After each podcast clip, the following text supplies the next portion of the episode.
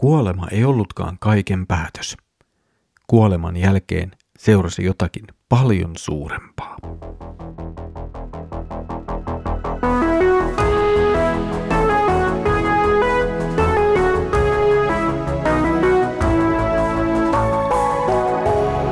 Kirjoitusten pauloissa. Tervetuloa taas mukaan Kirjoitusten pauloissa Raamattu-podcastin pariin. Minä olen Mikko ja katselen teidän kanssanne nyt yhdessä Markuksen evankeliumia. Kiva, että olet tullut taas mukaan. Edellisellä kerralla olemme varsin murheellisissa tunnelmissa. Jeesus on kuollut ja hänet haudataan. Kaikki toivo näyttää olevan mennyttä. Tänään on kuitenkin edessämme jotakin ihan muuta. Jotakin sellaista, joka hivenen yllättää ja laittaa eteemme kysymyksen.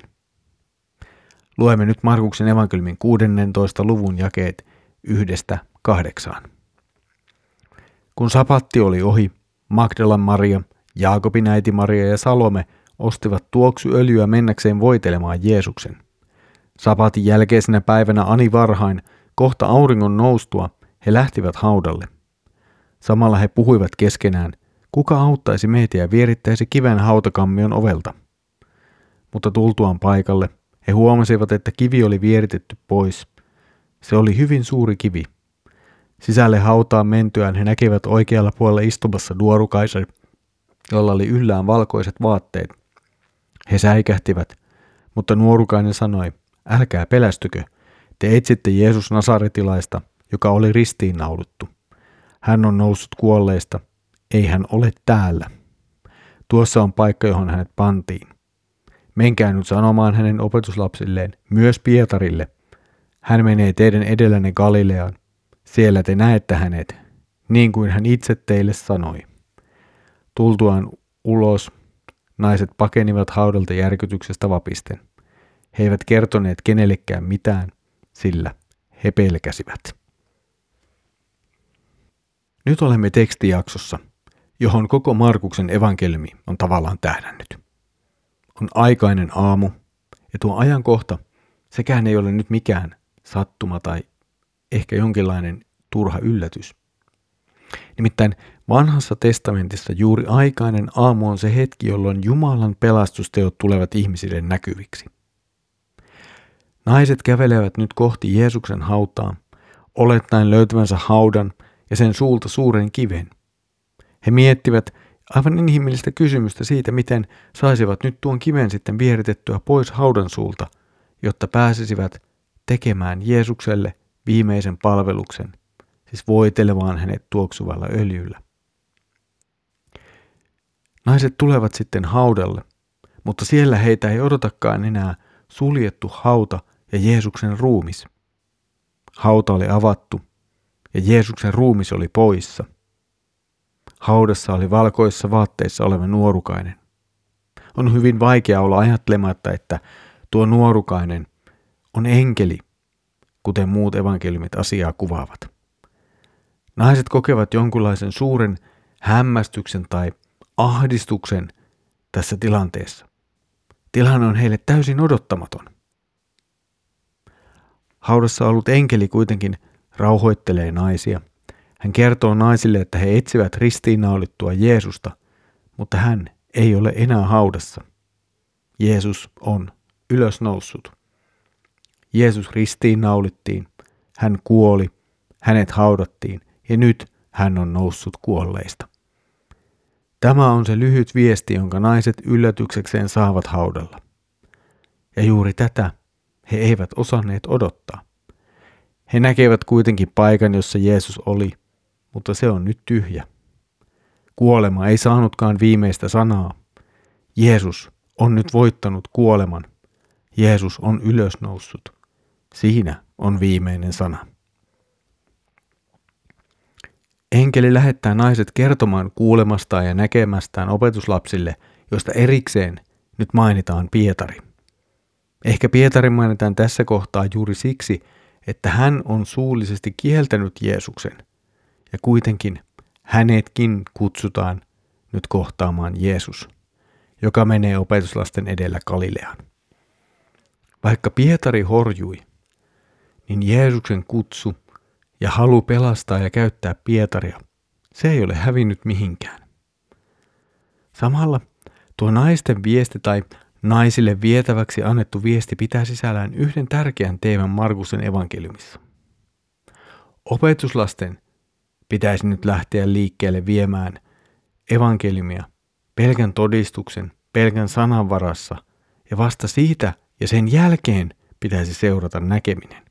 Eli siis uskosta seuraa näkeminen, eikä näkemisestä usko.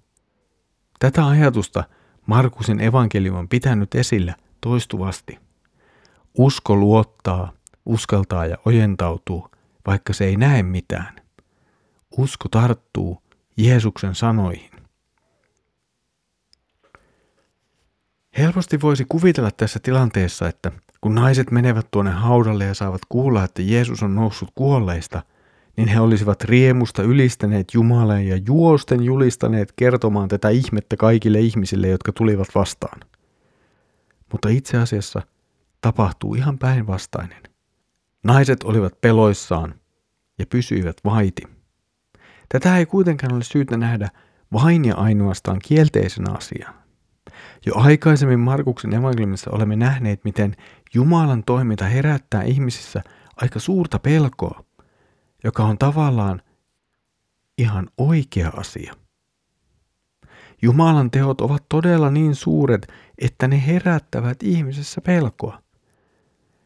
Ja naisten pelko itse asiassa myös vahvistaa sen, että hauta todella oli tyhjä ja jotain suuremmoista oli tapahtunut.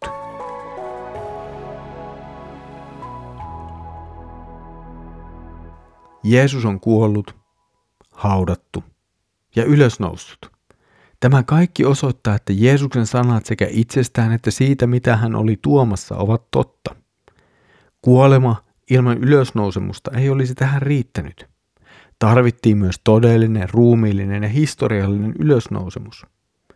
Juuri ylösnousemus osoittaa, että Jeesus todella oli Jumalan poika – Ylösnousemus osoittaa, että Jumala hyväksyy Jeesuksen antaman uhrin kaikkien syntien puolesta.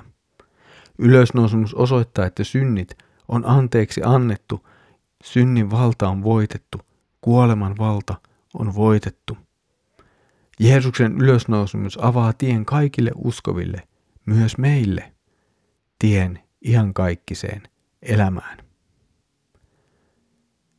Ja nyt me olemme sen tärkeän kysymyksen äärellä.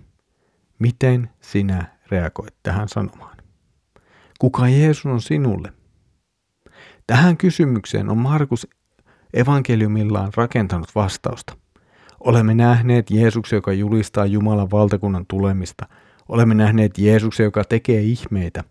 Olemme nähneet, miten Jeesuksen elämässä toteutuu vanhassa testamentissa annetut lupaukset Messiasta – Olemme kuulleet, miten Jeesus itse puhuu kuolemastaan ja ylösnousemuksestaan. Olemme kuulleet, miten Jeesus sanoo antavansa henkensä toisten puolesta. Olemme nähneet, kun Jeesus naulataan ristiin. Olemme kohdanneet hänen kuolemansa ja hautaamisensa. Ja nyt, nyt olemme hänen ylösnousemuksensa edessä ja meiltä kysytään, mitä tämä sinulle merkitsee ja miten se vaikuttaa sinun elämääsi. Tässä oli tämänkertainen kirjoitusten pauloissa Raamattu podcast. Mukavaa, että olet jälleen ollut yhdessä mukana katselemassa Markuksen evankeliumin jakeita. Seuraavalla kerralla katselemme, millainen oli opetuslasten ensimmäinen reaktio, kun he kuulivat sanoman Jeesuksen ylösnousemuksesta. Siitä siis seuraavalla kerralla. Mutta nyt Herramme Jeesuksen Kristuksen armo, Isä Jumalan rakkaus ja Pyhän Hengen osallisuus olkoon sinun kanssasi. Aamen.